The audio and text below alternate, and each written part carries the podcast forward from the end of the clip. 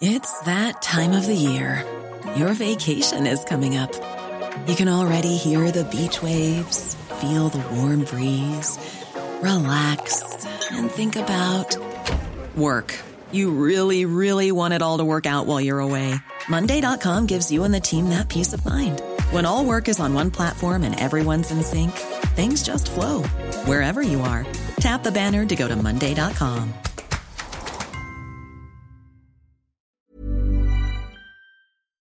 Me dieron una sentencia de 27 años, pero yo siempre, siempre alegué una, una inocencia. Incluso quien venía conmigo por el delito, mi coacusado, ya salió absuelto. Este, entonces, pues de ahí se deslinda mi, mi responsabilidad. Entonces, estoy peleando nuevamente mi, mi amparo para, para una absolutoria.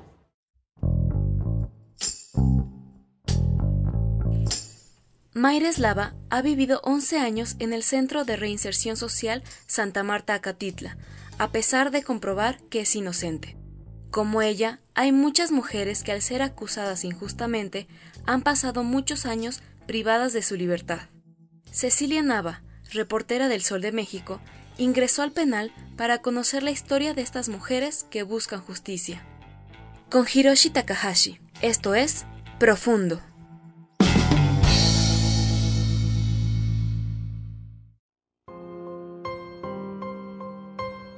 El 10 de octubre ingresé al penal de Santa Marta Acatitla, uno que se ubica al oriente de la Ciudad de México, donde se encuentran cerca de 1.190 eh, mujeres privadas de su libertad.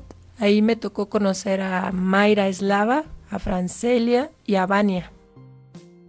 El 8 de marzo de este año 2019, Día Internacional de la Mujer, de repente estábamos en un evento del gobierno de la Ciudad de México que es encabezado por la jefa de gobierno Claudia Sheinbaum Pardo. Eran como las 10 cuando nos dijeron a los que cubrimos a la jefa de gobierno, que se le conoce como La Fuente. Nos dijeron, eh, vamos a ir al, al centro femenil Tepepan. Eh, ¿Quiénes quieren ir? Casi todos fuimos porque tenemos que seguir a la jefa de gobierno. Ya cuando llegamos allá, ingresamos a, al Tepepan, nos damos cuenta que llegó la, la esposa del presidente de México, Andrés Manuel López Obrador, Beatriz Müller. También llega la, la secretaria de Gobernación, Olga Sánchez Cordero. Incluso fue la secretaria de Gobierno de la Ciudad de México, Rosa Isela Rodríguez. Ese día era para celebrar el Día de la Mujer con mujeres privadas de su libertad y una de las primeras en hablar fue la esposa del presidente de México, Beatriz Müller, les regaló libros y ahí les da como recomendaciones para que puedan salir adelante a pesar de que estén dentro de, de algunas prisiones en México. También la jefa de gobierno habló y ahí les prometió a las mujeres que se iban a revisar expedientes porque saben que han ocurrido injusticias y que muchas de las mujeres que están dentro de nuestros penales en México se debe a injusticia, a la falta de perspectiva de género en nuestro país de parte de los jueces.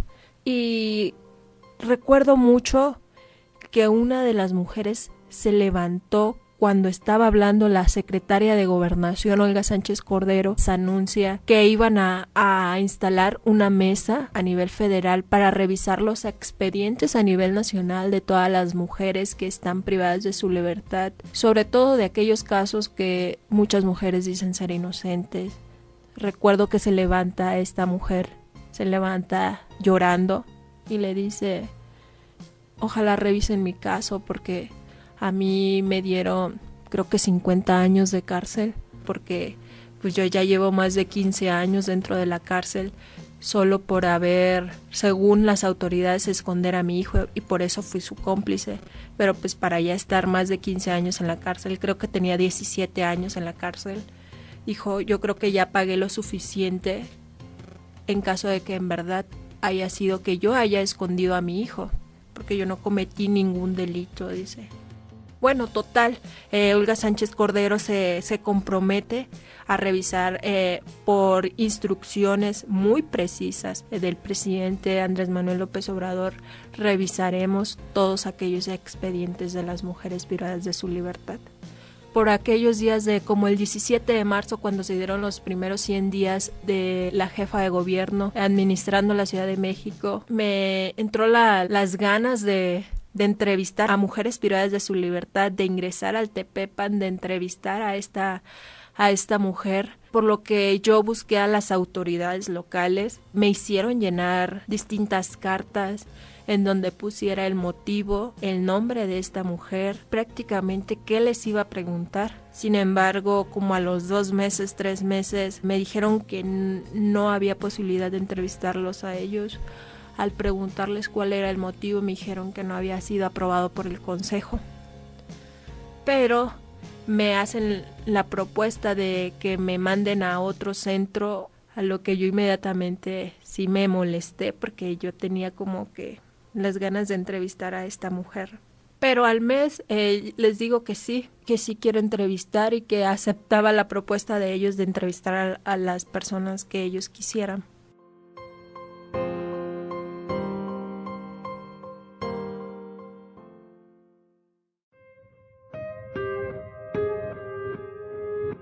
Pues te hablo que desde marzo que hice esta petición hasta el 10 de octubre pude ingresar, pero me mandaron al a Santa Marta Acatitla.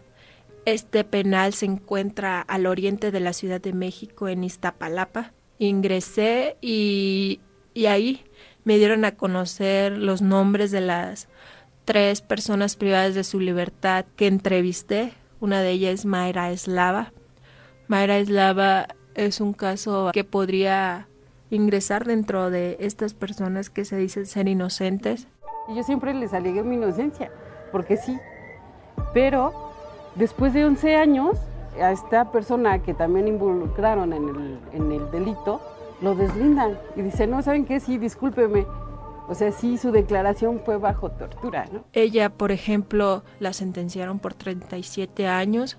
Después se la mediante un amparo indirecto le bajaron la sentencia a 27, 25 años. Ahorita ella ya lleva 11 años dentro de prisión. Me tocó conocer su caso. Ella, por ejemplo, está sentenciada por el delito de homicidio, un delito que ella probó no haber cometido porque en el momento que asesinan a, este hombre, ella estaba dentro de un motel con su pareja. Ella tenía 22 años, ahorita tiene 34 años la detuvieron cuando ella iba, iba a ingresar apenas a, la casa en la que vivía con su esposo, cuando llegó una patrulla y le dicen, ¿tú eres Mayra Eslava?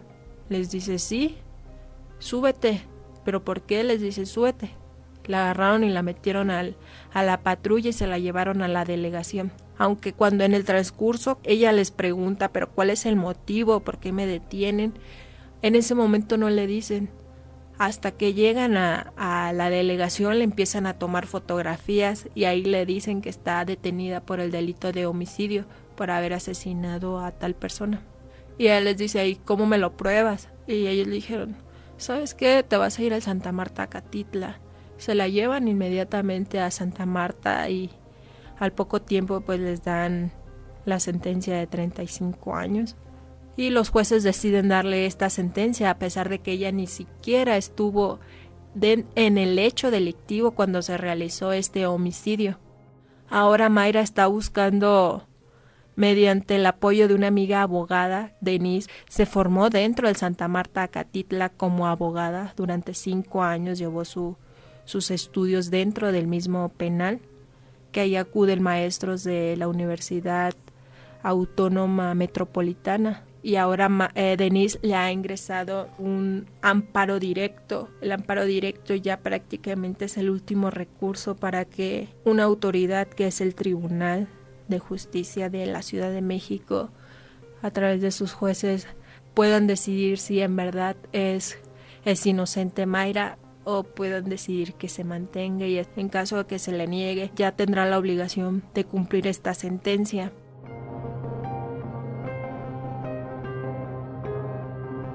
No solo entrevisté a Mayra este día, también entrevisté a Francelia. Es una mujer que está sentenciada también por el delito de, de secuestro express para realizar un robo. Ella le guardó la bolsa al hijo de una amiga. No, no es real. Por eso digo que cuando me preguntan que por qué llegué aquí, siempre digo que por un sí, por un sí llegué aquí, por, por guardar una bolsa, por eso estoy aquí, sin saber lo que contenía la bolsa. También entrevisté a Vania, Vania Solares también está acusada por el delito de robo a trauncente. Ella está sentenciada a siete años y cuando les pregunté a las tres cómo era vivir dentro del Santa Marta Acatitla, ellos nos comentaban que estaba bien, que todas las actividades culturales, deportivas eran muy buenas, eh, recuerdo que Varia comentó que al cuestionársele qué haría ella si fuera la jefa de gobierno y qué cambios, ella dijo... Yo creo que en los aspectos jurídicos, pues no sé, yo creo que hay veces que no, hay gente que pues no, no debería estar aquí. Pero al cuestionarle sobre sus celdas, cómo estaban sus celdas. Las tres comentaron que pueden tener productos eh, de higiene personal, alimentos, incluso una estufa eléctrica, mesa, sus propias cobijas, sus propias almohadas y que estas celdas tienen una capacidad para cinco personas. Y al preguntarle si había más de cinco personas en sus celdas, siempre decían que no, que incluso hasta sobraba una cama. Las tres coincidieron en lo mismo, que todo estaba bien el deporte es algo fundamental, es algo que, nos alienta, que nos ayuda a, salir de la rutina. O sea, yo vengo y entreno y me, me fugo, me fugo literal un rato. Aquí, bueno, una de las cosas que yo hago pues es el teatro. Sí, aquí vine a descubrir que, que, tenía esa capacidad para hacerlo. Estoy en muchas actividades que me gustan mucho. He aprendido cosas. Tengo tiempo para mí creo que hay oportunidades aquí, demasiadas oportunidades, ¿no? Eh, como te comentaba, desde escuela, actividades deportivas, culturales, psicológicas, ¿no? Igual tampoco se quejaron de, de maltratos, de falta de limpieza en el lugar, de falta de agua, pero tuvimos la suerte de conocer a una ex interna llamada Denise. No podremos decir su nombre completamente por temas de seguridad y para cuidar su, su imagen porque esa es otra cosa, ella le teme la discriminación de no les vamos a dar trabajo y así, a todo eso le tiene miedo. Cuando la entrevistamos, le platicamos que las, las mujeres que habían sido entrevistadas comentaron que no había ningún problema. Dentro del penal solamente lograron platicar que el sistema de, de justicia era injusto para ellas porque pues ellas a pesar de no haber cometido el delito tienen sentencias como de personas que sí lo hicieron. Y, esta Denise nos comentaba que ellas sabían cuándo iba a haber una visita dentro del penal. ¿Por qué? Porque era en el momento en el que había agua suficiente para bañarse, había limpieza dentro del lugar y ellas sabían que ya iba a llegar alguien, pero también sabían que en el momento que se, que se iba a ir esa visita iba a regresar toda la normalidad, donde se iba el agua, donde las maltratan, psicológicamente y físicamente de que pueda haber más de seis, de cinco personas dentro de una celda. Dice que hubo ocasiones donde había hasta 13 personas dentro de una celda en un espacio de 4 por 4 donde solo tenía la capacidad para cinco personas. Pues existen varios, eh, desde bueno abusos psicológicos, físicos, maltratos. Eso bueno es del día a día dentro de prisión. Porque si bien es cierto, hay, hay personas que, que, te impulsan, ¿no? A mí en el centro escolar todo el tiempo me impulsaron a seguir adelante, pero no así seguridad de custodia. ¿no? Eh, eh, fuera quien, quien tenía, de quien tenía que esconder mis expedientes por si en algún momento decidían catear mi estancia o el lugar donde yo estaba y, y si me encontraban un libro una vez me, me confiscaron un, un código penal. Pero dice, es obvio que ellas no lo van a platicar por miedo a represalias recuerdo una parte de que dijo de que si tú no haces lo que te dicen las personas encargadas de seguridad del sistema penitenciario, corres muchos riesgos de que, por ejemplo, te puedan plantar droga dentro de tu celda, es otro delito. Y si no les haces caso, pues llegan esas consecuencias. Incluso si tú hablas de más, por ejemplo, en entrevistas o quieres hacer alguna denuncia, te ven como un peligro y hasta te dicen que si sigues haciéndolo te van a cambiar a un penal federal. Y eso pues también para ellas es como algo peligroso. ¿Por qué? Porque la mayoría de los penales de aquí, de la Ciudad de México, no son con tanto con delincuentes de alta peligrosidad, de fuero federal se le conoce. Si ellas hacen alguna denuncia ante un medio de comunicación, ante sus familiares de estos maltratos físicos, psicológicos, ellas son amagadas y tratadas mal. Incluso cuando te castigan dentro del penal si cometes alguna falta, te mandan a una zona de aislamiento. No puedes bajar, hacer actividades, platicar con tus compañeras, sino te manda a un, a un lugar donde estás tú sola fue una de las partes que también Denis criticó porque pues si bien todos los podríamos ver como ah sí qué bueno que les dejen tener su propio champú qué bueno que les dejen tener una estufa pero Denis como bien lo dijo lo dejan hacer el gobierno ¿por qué? porque no hay forma de mantener este centro femenino no hay forma de darles todos sus productos a estas mujeres, a pesar de que existen recursos públicos destinados a los penales. Se supone que estás dentro de la cárcel y pues hay un gobierno que se encarga de darles reinserción social, pero el gobierno y ellas creen que es bueno, pero pues esos permisos pues se dan porque pues no hay manera que el, el mismo centro penitenciario les pueda satisfacer todas sus necesidades.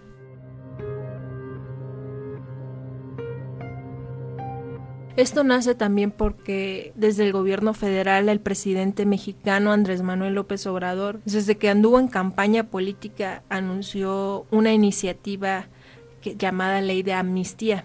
Esta ley de amnistía trae la propuesta de, de sacar este tipo de casos, sobre todo en las mujeres, trae la propuesta de delitos no graves.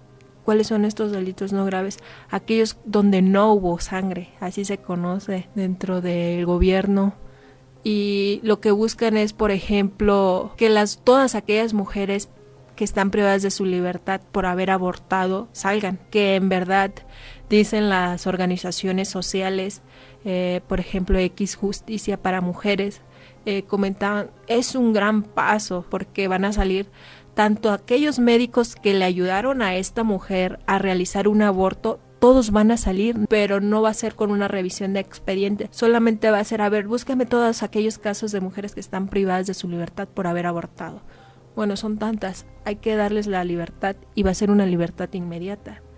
¿Para cuándo? No sé, porque todavía no está avanzando y ya estamos a, nada de que se acabe este año, el primer año del gobierno federal. Y es por eso que la promesa tanto de, del gobierno federal por parte de Olga Sánchez Cordero de decirles vamos a hacerlo, denos, denos eh, tengan paciencia, vamos para allá poco a poco y también las organizaciones dicen, pues es un, para hacer un primer paso va a ser muy bueno, pero ojalá y como dijeron las personas entrevistadas, de que vayan también por aquellos delitos no graves. ¿Por qué? Porque es claro que ellas no fueron eh, detenidas, no llevaron un proceso jurídico con perspectiva de género. Y eso es lo que también se va a buscar y es lo que piden las mujeres.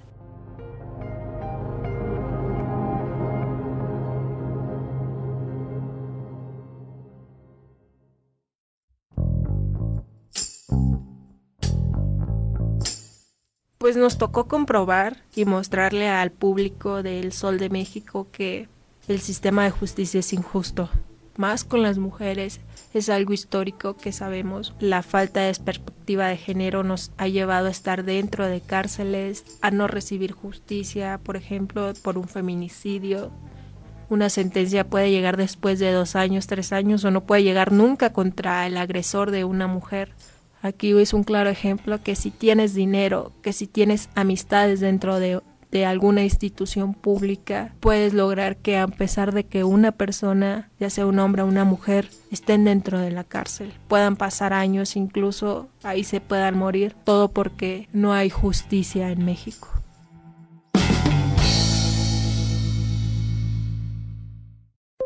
Esto es Profundo un reporte a fondo de la Organización Editorial Mexicana. How would you like to look five years younger? In a clinical study, people that had volume added with Juvederm Voluma XC in the cheeks perceived themselves as looking five years younger at six months after treatment Look younger, feel like you. Add volume for lift and contour in the cheeks with Juvederm Voluma XC. Reverse signs of aging by adding volume to smooth laugh lines with Juvederm Volure XC. For important safety information and to find a licensed specialist, visit juvederm.com. That's J U V E D E R M.com. Not for people with severe allergic reactions, allergies to lidocaine, or the proteins used in Juvederm. Common side effects include injection site redness, swelling, pain, tenderness, firmness, lumps, bumps, bruising, discoloration, or itching. There's a risk of unintentional injection into a blood vessel, which can cause vision abnormalities, blindness, stroke, temporary scabs, or scarring. Talk to a licensed specialist to find out if it's right for you.